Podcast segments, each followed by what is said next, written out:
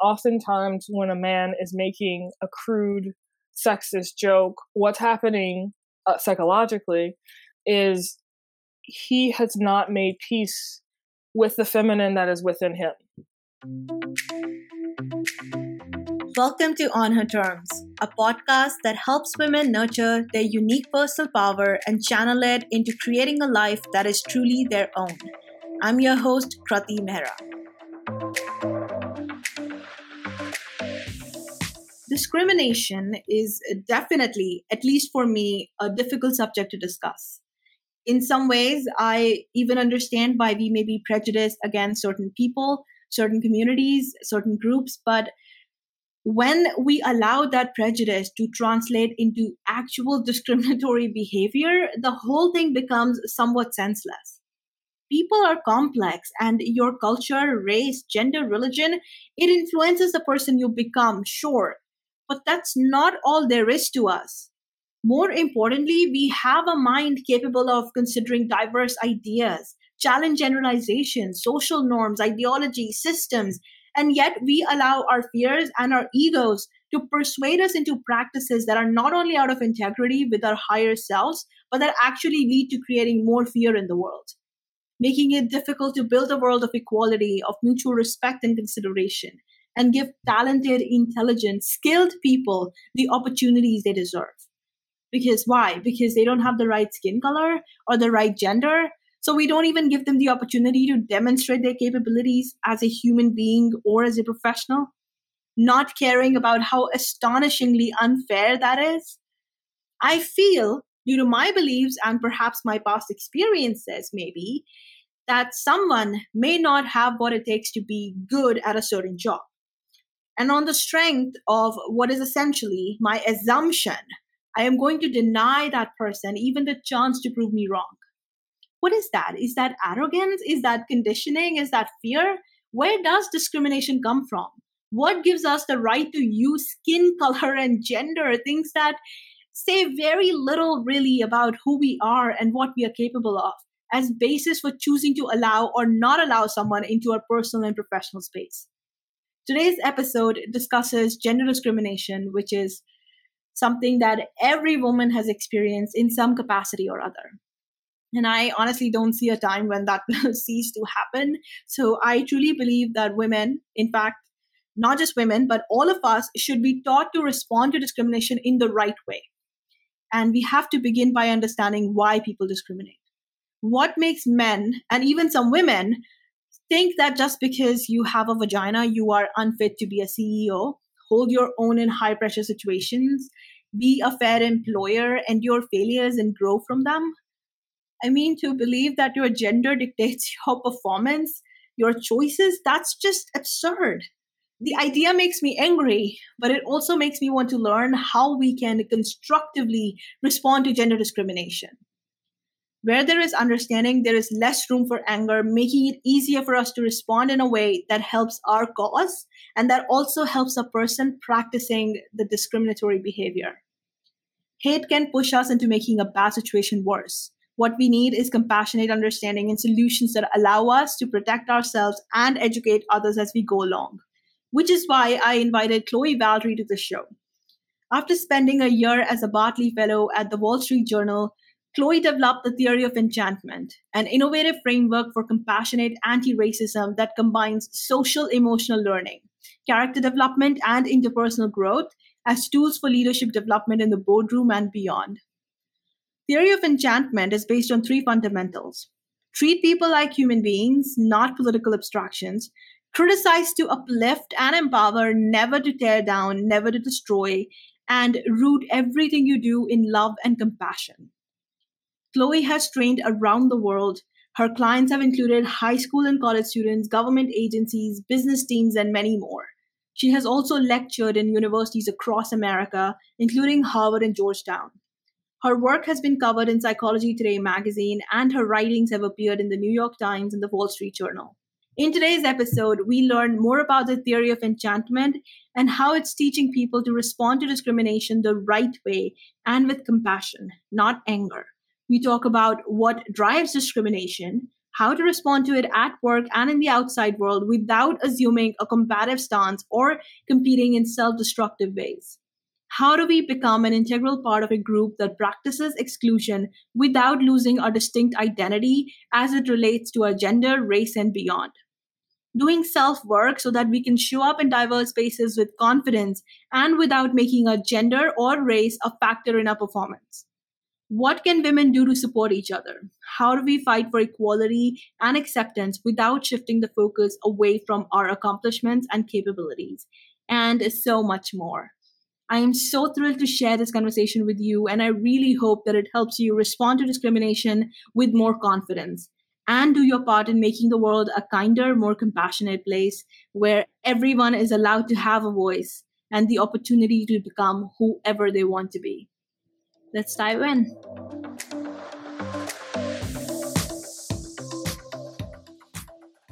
All right, let me start by once again thanking you for being here because I'm just so thrilled. I already shared with you how much I have been loving your interviews, hearing you talk about this very crucial subject, and just being so in command of yourself. It is always so great to see women own a room. It's awesome. I love it. For sure, yeah. So, yeah. Thank you so much for all of that, for all the work that you've created. I know what led you to creating Theory of Enchantment, but I still I want to know what according to you drives discrimination because I have to believe that there's more than it's more than prejudice, more than ignorance. It can't just be all about hating a particular race. That seems too simplistic. Yeah, I mean, I think that hatred comes from self hatred, ultimately. I mean, I think that a lot of prejudice and racism, in particular, comes from a failure on the part of an individual to be in right relationship with all of their own complexity. And when a person casts off a certain element of themselves that they do not like, what often happens psychologically and subconsciously is then we project that thing that we don't like about ourselves onto another person or onto another group of people, which manifests in racism and other forms of bigotry. And so I think that that is the root of uh, where a lot of hatred stems from. And it can be very difficult to come to terms with that if you're on the receiving end of the hatred because it can be very tempting to see the hater, as it were, as a kind of monster, um, yeah. as a kind of other, as separate from you, without recognizing that you too are capable of hatred, right? So mm. it's a it can be a never ending cycle if you go down that road. But I think ultimately it comes from a failure to assimilate all of the complexity of oneself and instead taking an element of yourself that you don't like or that you just fail to take responsibility for and projecting it onto another person or another group of people. Yeah, I think this is one of the reasons why I feel like theory of enchantment is such a gift because that is so difficult to do and hatred it sort of feeds on itself. And when yeah. it's hard, I have to say, because I always try to take that stance wherein I see the people coming, you know, treating me badly as someone who is probably in pain but i have to say it is not easy to do that despite yeah. i have a background in psychology but even i find it it's hard to remember that in the moment when you need to remember it the most i think. What would you say is hard about that? Because i also think it's hard but i'm curious to hear your like your perspective I think you get triggered in those moments. One, the thing that I do is I walk away. Like I don't say anything yeah. at all. I don't say anything kind, but I try not to say anything unkind either. So I just walk away because I think you get triggered. Yeah. There is so much that it's not just about that moment. Because if it were just about that moment, you would be probably be blindsided. You would be shocked. You would be stumped. You would be confused for a response. But it's not. It's like there is a piece of us that almost expect to be treated in certain ways in certain situations. Mm. And then we already have a response ready to go and it just it's not the right one. Yeah, there's this idea in nonviolent communication, which was written a book written by Marshall Rosenberg, incredible book, highly recommend. But it says that that's like an actually viable legitimate thing to do. If you don't have empathy for the person, if you don't have enough empathy for the person who's you know being monstrous towards you then it's totally appropriate for you to walk away and remove yourself from the situation you know until you can restore or replenish the amount of empathy that you have. So because you have to take care of yourself as well and that's really important. Yeah that that makes sense. If you don't have anything kind to say just don't say anything at all. Yeah. You know? Yeah. But i think this is why I have you here because this is what I want to understand. We feel provoked, especially when we are in a business setting wherein our career is at stake or our reputation is at stake or just our sort of our our growth is at stake you know what something that we've been working towards our whole lives. When that happens i think when that happens at workplace towards women and they're discriminated for being women in these sometimes it's very subtle. Sometimes it's something that you can actually point to and say that this is wrong this is being done to me. But most of the time it is very subtle. Like mm. women are treated as highly emotional highly volatile beings or they are treated as fragile mm. or something like that.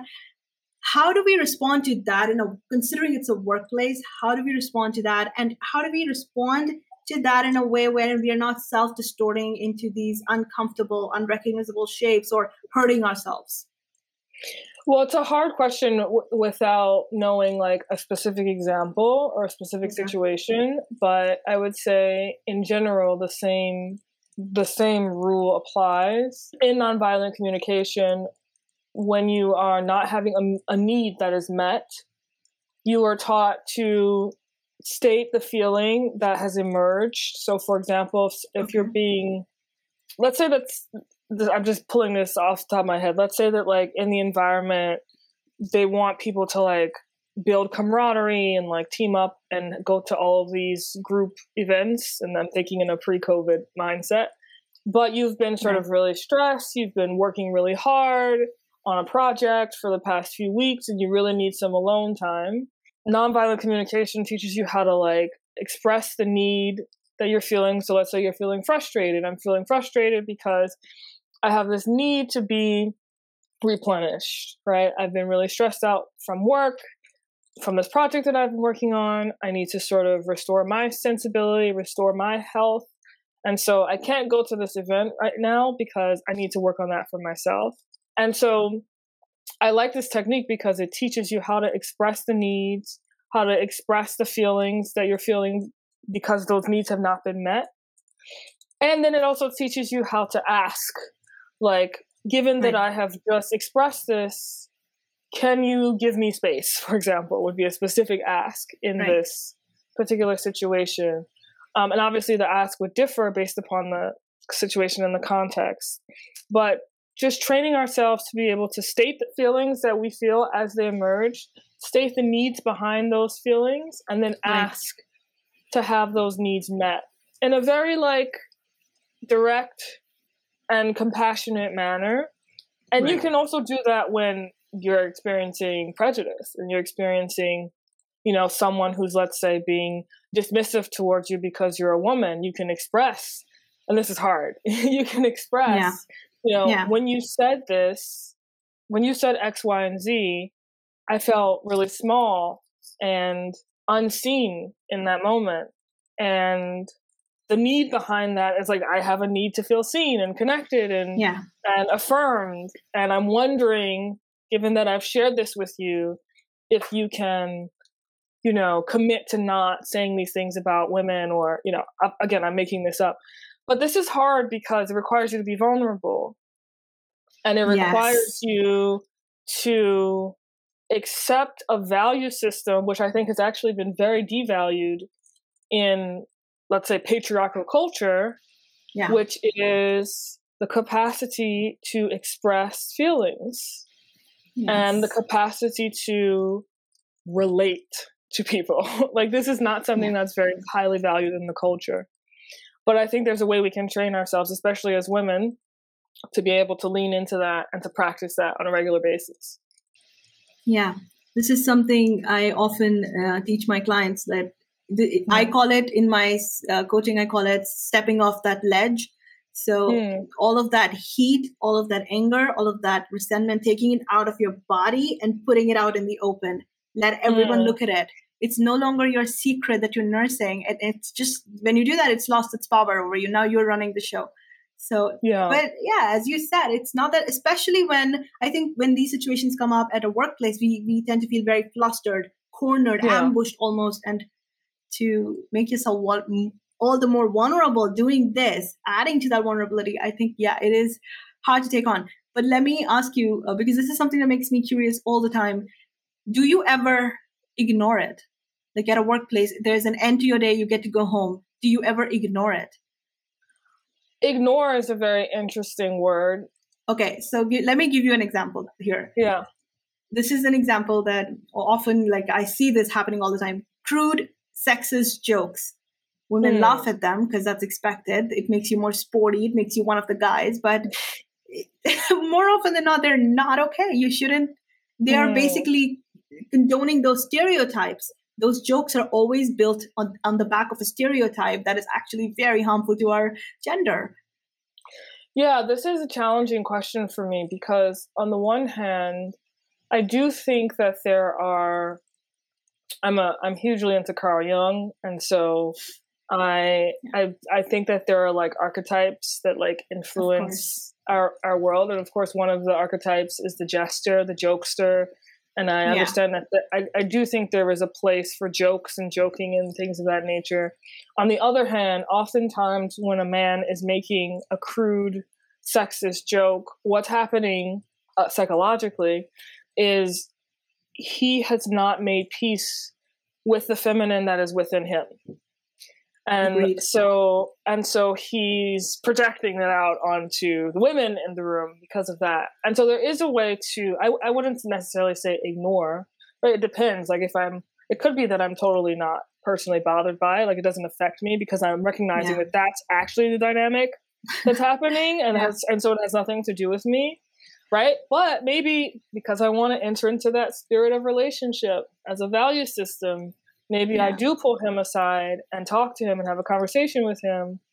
But also, if it doesn't personally affect me, then maybe I don't. It really depends, like if it's a repeated pattern of behavior with this specific oh. person, and also like if there are other women who clearly it's bothering them, but they may not feel comfortable saying something.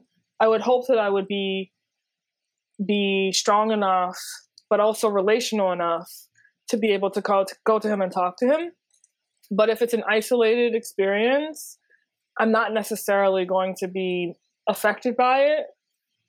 And in that case, again, I don't think I'm ignoring it per se, but it's just right. I know that it's actually ultimately not about me. Right. Yeah. I know that it's actually about him and his issues. So it's tricky. It really depends. Yeah, but that that was a point of view that I hadn't appreciated before you pointed mm. out to me. That makes a lot of sense. So you don't have to take on the responsibility of changing the person, but when it comes to the system and mm. the hmm. larger play, then perhaps you do what you can in the most compassionate, peaceful manner possible. Would is it okay if yeah. I say that? Yeah, especially okay. if he's creating an environment where like other people are not are not able to show up in their best selves, you know, with their best selves because there's this there's this lack of trust now, right? Yeah. There's this fear, and now you can't do your job in an environment where there's a lack of trust and where there's fear. It's just not possible. It's not a creative environment. So then maybe I would say something. Becoming part of larger groups, like be it at work, becoming part of bigger teams, how do we become like an integral part of it not stand out in a way wherein we are not given equal responsibilities uh, equal privileges without losing our distinct identities? How do we do that? Like we assert our personality but we mm-hmm. also uh, allow ourselves to be a part of the group and not have those two conflict with each other. Does, does that make sense? Are you asking basically like like how do you become both an individual and part of a group Yes, as it relates to our gender, race, and beyond, of course, we all have quirks, personality yeah. quirks. So, considering all of that, this is, I think, a lot of people find that challenging because we are invited to, you know, be authentic, as authentic as possible. But for some of us, our authenticity becomes a challenge to everyone else. then how do we handle yeah, that? Yeah, I mean, I can tell you from personal experience, I'm a bit of an introvert. So I prefer to be, it's not that I prefer to be alone, it's that I get uh, energized by being alone. It's that my energy right. eventually depletes when I am around people for too long.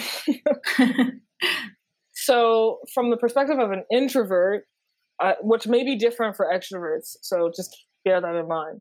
But from the perspective of an introvert, like I have a have a daily meditation practice, which really helps me to practice being in right relationship with all of my complexity um, so that I can then go out into the world and see complexity in others, not as a threat, but as a source of curiosity and wonder and all of those things.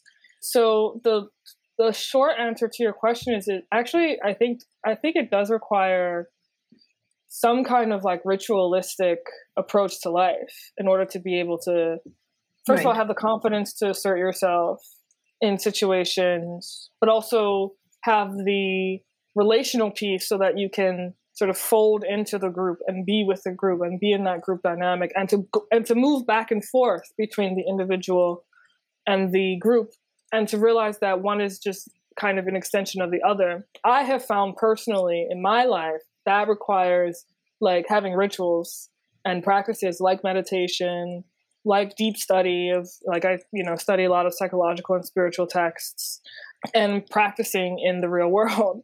I don't know of yeah. any other way to get there. Like I don't I don't think you can like just re like be given a set of propositional statements or commandments, so to speak, and just like magically be able to exist in a space where you're able to do that. I think it actually takes yeah. ritualistic practice.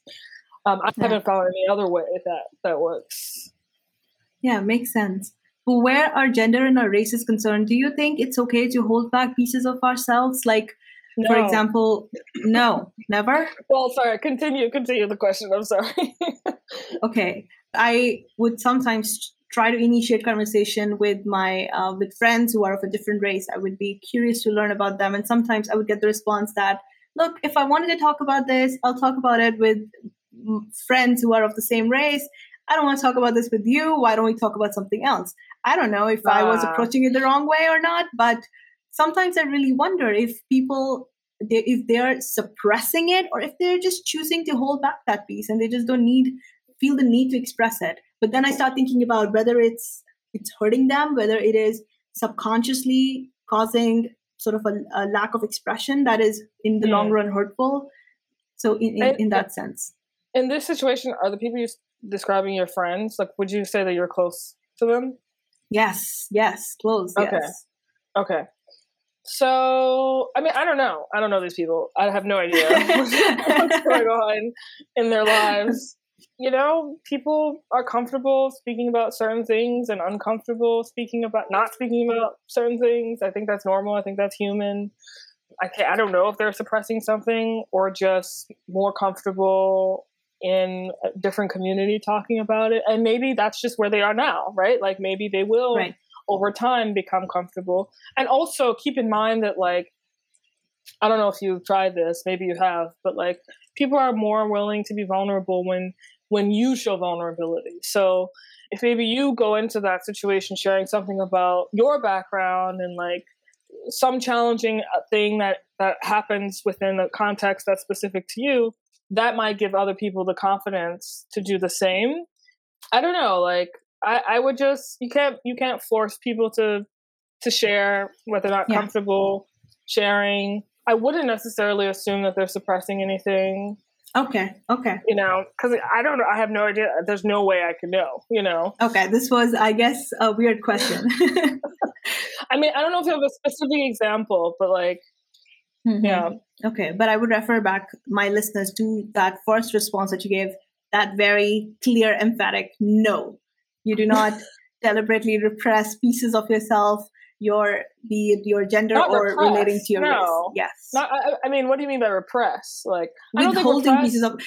With okay, um, let me put it this way. I have bungled this question badly, but withholding pieces of yourself for the comfort of others. Does that help? Withholding pieces of yourself? No, no, I don't think so. there's a there's a statement that says there's a quote I don't know who said it that says like every act of releasing a withhold is an act of love. Right? That's not the same thing as wow. I just don't feel okay. like talking. But that's not the same thing as like I just don't feel like talking about the subject with you. Right? That's not necessarily the same thing. Right. Okay. It could be. There could be an overlap, but it's not necessarily the same thing. So uh, a withhold is like you did something to me a few days ago and I was like really angry about it, but I didn't tell you because I was worried that if I told you, then it, it, would like, you know, crumble our friendship. But that's an act of withholding. So I, I need to tell you how I feel. Like that, that's what uh, the, ah, the, quote okay. is really okay, that is, to. You know, yeah, but that, like. That is one perspective. Yeah, but like. Yeah. I don't think a person has to share every of aspect yeah. of their identity. And also, there is a value in keeping things to yourself, keeping some things to yourself, being yeah. able, especially in our, not to say it's the same, but like in, in our world, which is highly influenced by social media and where everything has to be like expressed and, and broadcasted 24 yes. 7, you know, there is value in not doing that. That makes sense. That does help. That is one, I think that is a perspective to be appreciated because I've I sometimes think I'm someone who believes in what you see is what you get. No mind games. I will put it out there, whether you like it or if you don't like it, walk away. If you like it, let's you know take our friendship further or whatever relationship we're having. But I think there is also a certain maturity to you recognizing that this person is not ready for X Y conversation, for X Y bits of me, for X Y pieces of my identity, and then letting it be.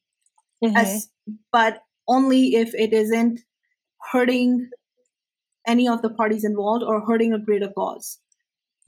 Yeah, Just, I mean, I, there's first of all, there's no way I would be able to know if it's hurting that person unless I ask, and then yeah. it sounds like they yeah. wouldn't be willing to share that information anyway with me because they, right? So, yeah. but there's no way to know, so I can't assume, right? There could be so many things going on that I have that I'm just totally ignorant of, which I am, right?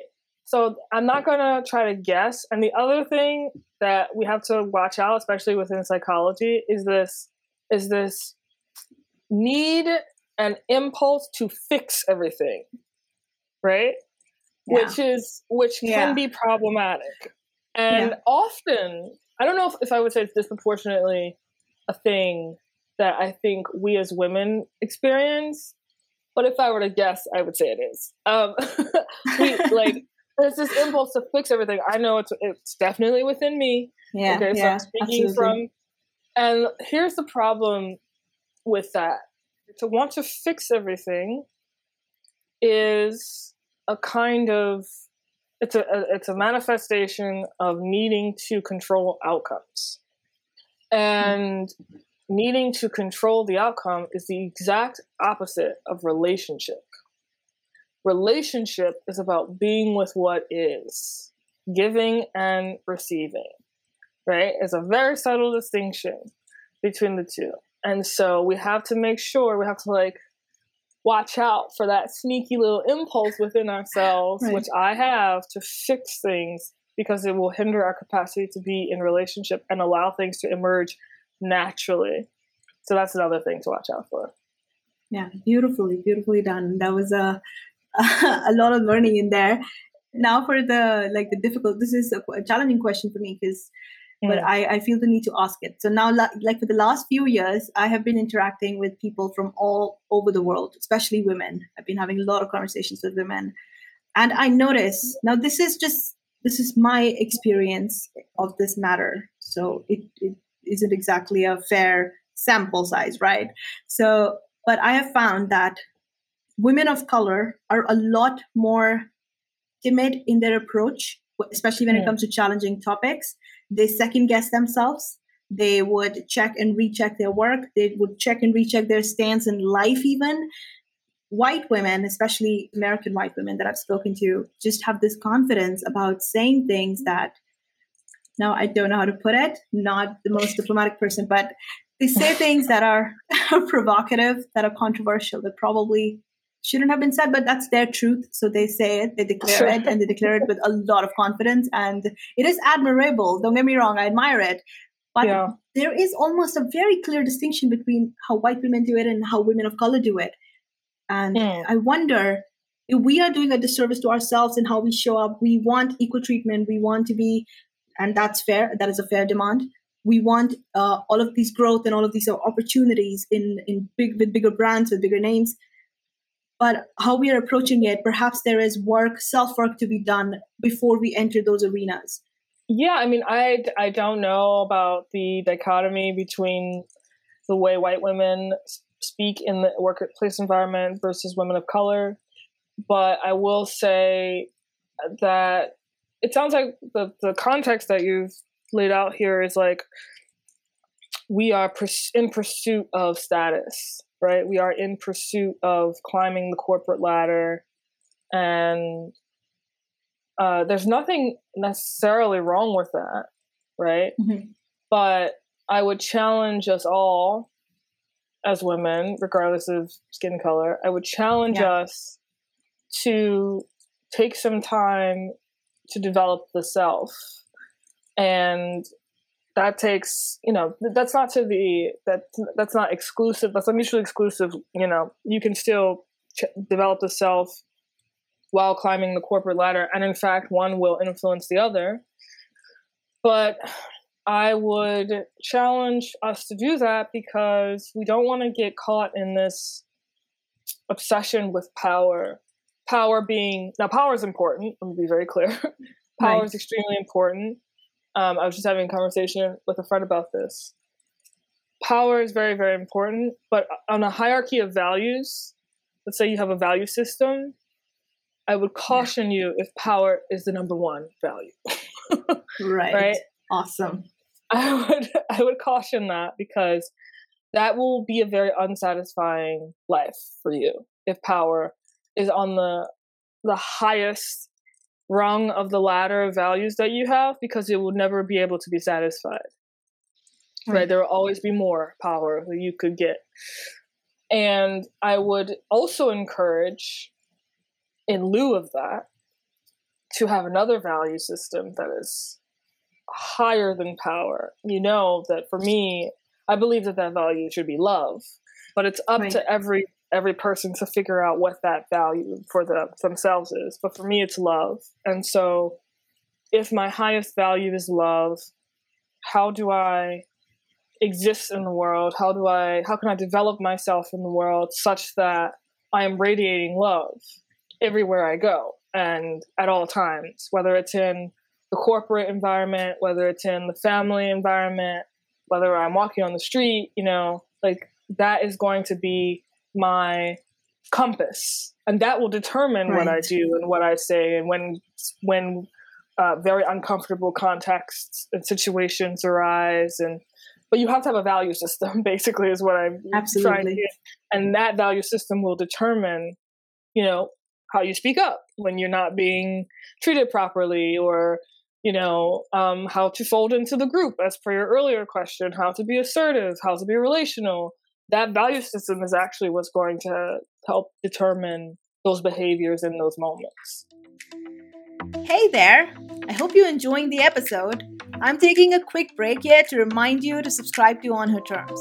Subscribing means that you get the latest episode without fail delivered to you every week, and it helps me reach a wider audience. If you haven't already, please pick up your phone and subscribe now. Let me know that you appreciate the content I'm sharing. Thanks in advance. And if we were to step away from the corporate world, set this question in a more general put this question in a more general setting in life like i have read studies wherein just putting your gender impacts your performance mentioning your race oh. changes how you talk when you say impacts your performance what do you mean like for example i read about these studies that mention that on a mathematics exam because there's this general idea that women uh, girls don't do as well on maths as compared to mm. boys boys are better at maths so the moment they would be asked to put down their gender and they would mention female it mm. would hit their performance. Oh, I see. I see what you're saying.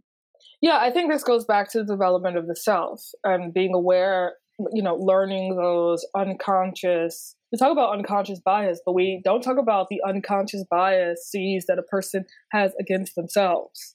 Like we don't talk about that. That that doesn't enter the conversation.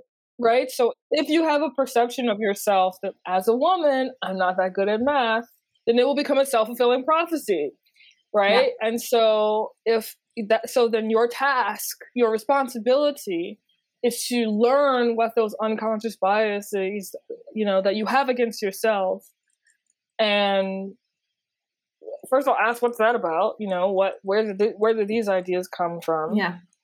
And if you want to consciously choose to unlearn them do so you know. I was never a math person. I don't know if i thought that was because i was a woman. I'm not actually sure. It's good it's an interesting question. But i was never a math person but i i downloaded this app called elevate which is a really cool app and it gives you like different it gives you daily practices in math and reading and all those things. I was always more of like a, a reading person than a math person. But I have noticed that my math skills have improved ever since I started using this app. Yeah. So, but I think it's incumbent upon each individual to excavate the self, as it were, and and learn what's going on in there, so you can be conscious, deliberate, and intentional about unlearning what you want to unlearn. Yeah, because I think the things that we hear on the television, we hear on mm. the radio, we hear our parents discussing probably in the other room. Mm. They all sort of seep into yeah. our subconscious and they they show up in these ways that we even don't recognize and we're so unaware of until yeah, somebody else sure. probably points them out, which is just tragic, I think. Yeah, I mean, in the Theory of Enchantment online course, we have a lot of like different lessons on parental baggage, and so you can be, start to become conscious of like where messages that you've internalized yes. about yourself, like where they actually came from.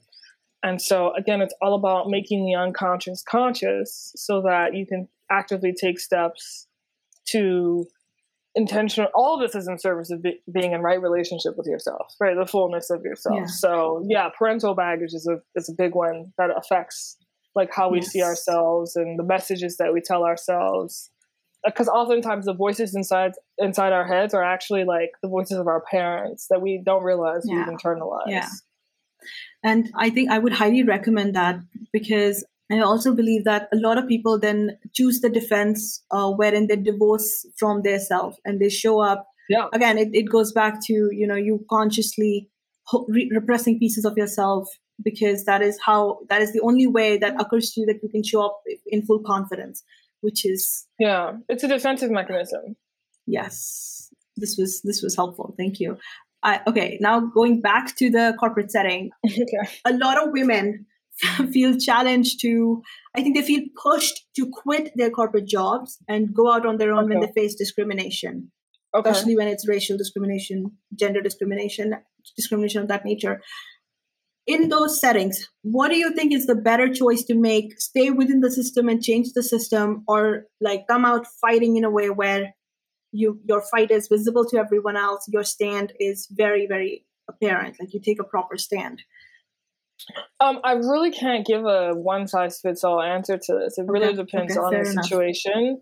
Yeah, like I, it, it just really depends on the situation. It could be that like the work environment that you're in just doesn't share your values, and yeah. if it doesn't share your values, you're not going to be aligned. So you could try to find another company that does share your values. You could try to start a company that that transmits those values there's fundamentally a difference in values. And you don't i mean and you don't see that changing over time meaning you've like communicated to someone about your values and why they're important to you and how they're not being reflected in the workplace culture and it's just sort of falling on deaf ears then you could choose to stay. You probably will be miserable because your values are not aligned. Or you could choose to leave. Now that's different from a, a culture that maybe you go to your boss and you express these things and they actually are receptive, right? Um, so it really depends on the situation. But ultimately, if a company's values are not aligned with your values, I would say, and and and it's scary because you know you need job security and you need yes you know you need to pay the bills and all these things that are necessary on a day to day basis. But your health and generally feeling of contentment is also important and I think that needs to be prioritized. Absolutely. That that does help because I think we almost especially when it comes to race, we almost feel obliged to take on the bigger fight.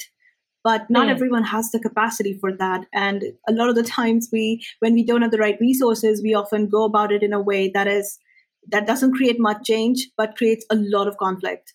So mm. yeah, your answer does help in that. That's good. Thank you. Okay. So you know this is challenging for me and i want to share that because i have never faced i have of course faced gender discrimination in subtle little ways at workplace in school but i've never faced racial discrimination. So to me okay. it becomes I, I became a part of the conversation when i became aware of the black lives matter. I joined workshops and i tried having a conversation about it. But the room gets so heated when you are a part of that conversation. I was intimidated by the passion that i saw and the mm. justified, very justified anger and outrage. I, I mm. remember being in a workshop that went on for about three hours, and I think I spoke all of three sentences because I was just in awe of these people who had been through so many challenges and they they didn't give up they were still fighting and they were determined to fight but as i said there was so much understandable anger in the room so i i have to ask and this to me feels like a difficult question understanding mm-hmm. all those emotions how do women of color approach the discrimination, view discrimination in a compassionate light? I know we have already touched upon that, but if there's anything else that they can draw on that can help them engage with that energy without being, you know, in an oppositional way, and mm-hmm, instead, mm-hmm. you know, and, and not letting their anger lead the way. Yeah, I mean, feelings are energies. Anger is an energy, is a kind of energy. And anger is a in in the world of nonviolent communication, anger is described as a tragic expression of an unmet need. And so I think that, you know, as women of color, we can do the self work of learning how to be in touch with our emotions and start to channel our emotions again which are energies in ways that are healthy and ways that are productive creative sustainable. So when you when you notice anger arising in you to be able to have the wherewithal to say first of all to make that conscious to say i am angry or i am feeling anger right now to be very like cognizant of it. And that's important because then you're you're bringing it to consciousness so that it is not control. You bring it to consciousness it's less likely to control you. You're able to control it, right? So then you express the feeling, I am feeling anger, and then you express the unmet need behind the feeling. There's always an unmet need behind negative feelings. And to be able to then express that need and then to go into the requests. And so therefore this is what I'm this takes like this takes years to be able to do because yeah it's a it's a our, we're not conditioned to respond in this way. Yeah. We're not conditioned to respond to ourselves in this way let alone to other people in this way. Right? James baldwin said that i think that the reason why people cling so much to their hatred is because they suspect that once they're finished dealing with hatred they'll have to deal with pain. And people don't want to deal with pain right? right? Again, going back to learning yeah. how to be with what is, which is the relational piece, the relational skill. Learn how to be with the feeling, make the feeling conscious, express the unmet need behind the feeling, request something of someone, and then listen with empathy. Listen to them in the same way that you listen to yourself, where you're able to actually discern what they're feeling and the unmet need behind that feeling. Right? That's a act giving and receiving right? But you have to be in right relationship with yourself to be able to do that, which requires work, which requires understanding your own shadow, learning your shadow, those parts of your personality that you're unaware of, right? And starting to assimilate it into your being such that you can arrive in a room and talk about oppression, prejudice with that with that greater sense of consciousness of what's actually fueling this prejudice and the oppression in the first place right? But that takes practice and that takes a lot of work and it's a it's not an overnight solution. Right. And uh, i believe theory of enchantment can help you do the shadow work right? Yes we teach a lot of shadow work. We do a lot of shadow boxing. Like you know dr king in his um, letter from a Birmingham jail, he talked about how because you know there are a bunch of clergy, clergymen who were upset that they were doing nonviolent protesting, and he was like, "The people are angry. I am taking their anger, anger and teaching them how to channel it in creative ways. If they do not channel it in creative ways, they will channel it in destructive ways."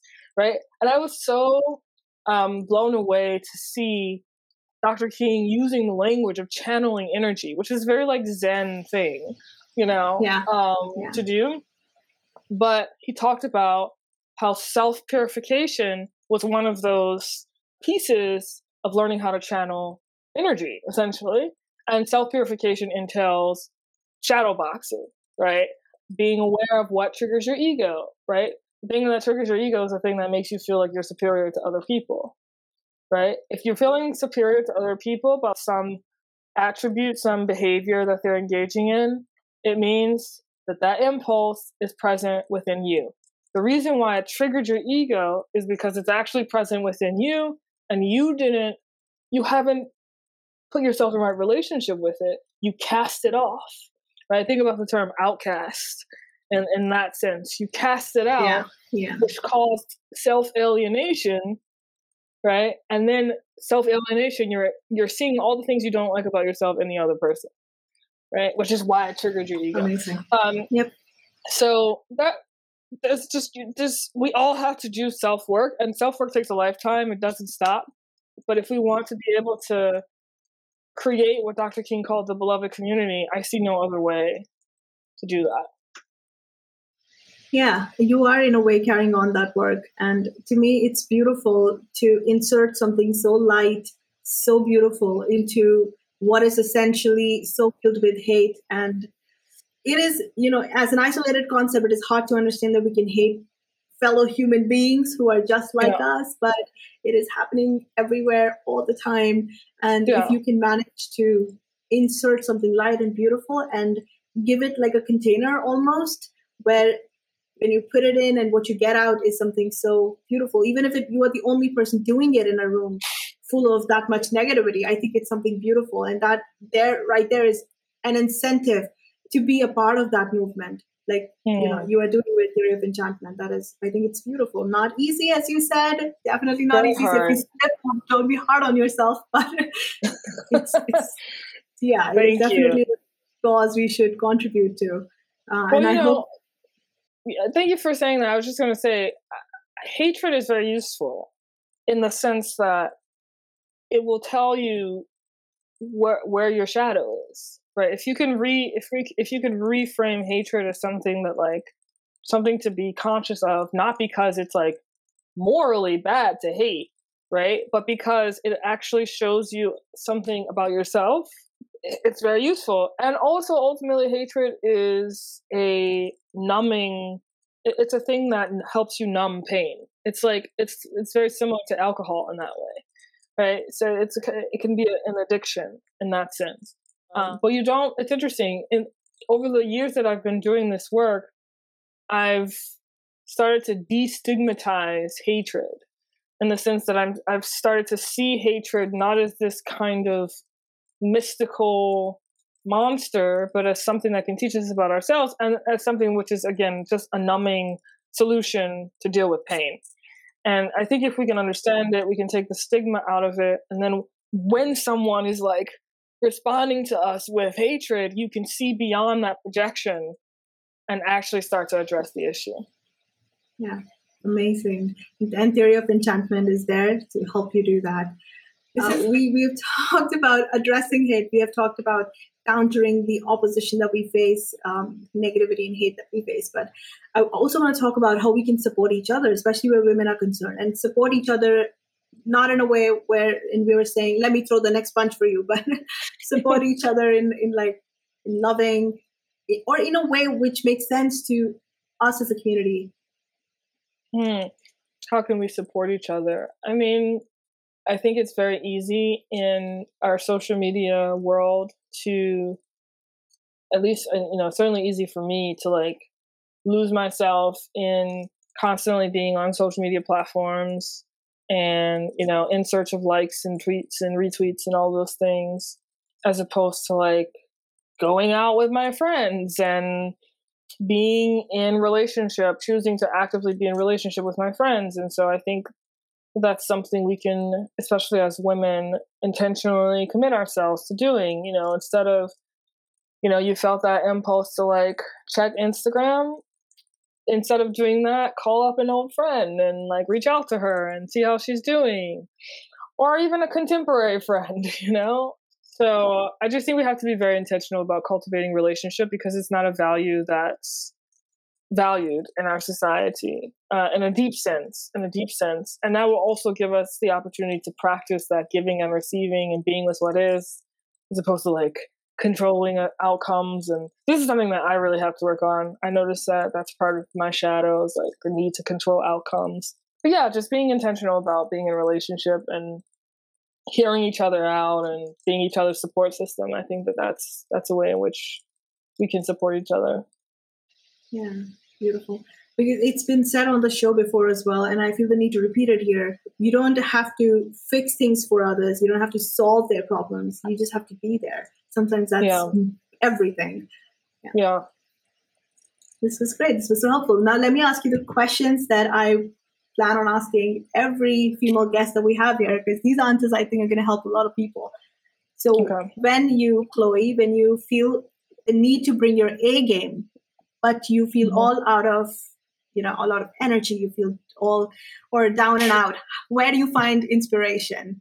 So I mentioned earlier that I have a morning meditation, I have a regular daily meditation ritual, and it's very influenced by different wisdom traditions, Taoism being one of them. And um, in Taoism, there's this like, it's not esoteric, but I don't want to get too much into the weeds here. There's this idea of understanding what's called the inexhaustible nothingness of your being. And that's really beautiful because it helps free you from getting from getting too caught up in any form, like over identifying with any situation that you're in. Right. So like you can be angry for a minute and then let the anger go, just like waves come and go in the ocean, right? As opposed to identifying with the anger for like 20 hours. So now this is not something I've mastered for the record, but so if I'm in a situation where, you know, I'm not feeling 100% and I have to, especially as an introvert, and I have to communicate with people. I'm not maybe I'm feeling judgmental in my head, right? Maybe I'm feeling like of, of, others, which obviously means myself. If I can remember to tell myself this mantra that that we have in the meditation that I do, which is may I realize the inexhaustible nothingness of my being and befriend myself with loving kindness. If I can remember that, or if it, or just say remember the being mode, then I then it like brings me back into the present moment as opposed to like me ruminating over what's going to happen, what happened in the past. Ah, you know, it'll bring me back to the present moment and it'll help me be more in tune with reality. Uh, my last question to you is your number one advice for a female audience to help them live a happy, healthy, and an empowered life. Read the book The Way of Woman by Helen Luke one of the most incredible books I've ever read in my entire life. Taught me so much about relationship and learning to be with what is. The Way of Woman by Helen Luke. Incredible book. Okay, this was so helpful. This was so great. Anything you want to share with our audience? Um, sure, yeah. Check out Theory of Enchantment, theoryofenchantment.com and you can enroll in our online course to go through some of these practices that we've been talking about today. You can also follow us on Instagram at Theory of Enchantment, Twitter at Enchant Theory, and best of luck to all of you on your journeys. That's it for today's episode. So, did you love it or did you love it? Thank you for joining me today and sharing your time. If you're eager for more, head on over to onhertermspod.com for show notes, guest information, downloads, and more. And if you want to be a part of the conversation, ask questions, and share your struggles with other powerful women, join my intimate community over on Facebook. The link will be in the episode description. Until next week, this has been another episode of On Her Terms podcast.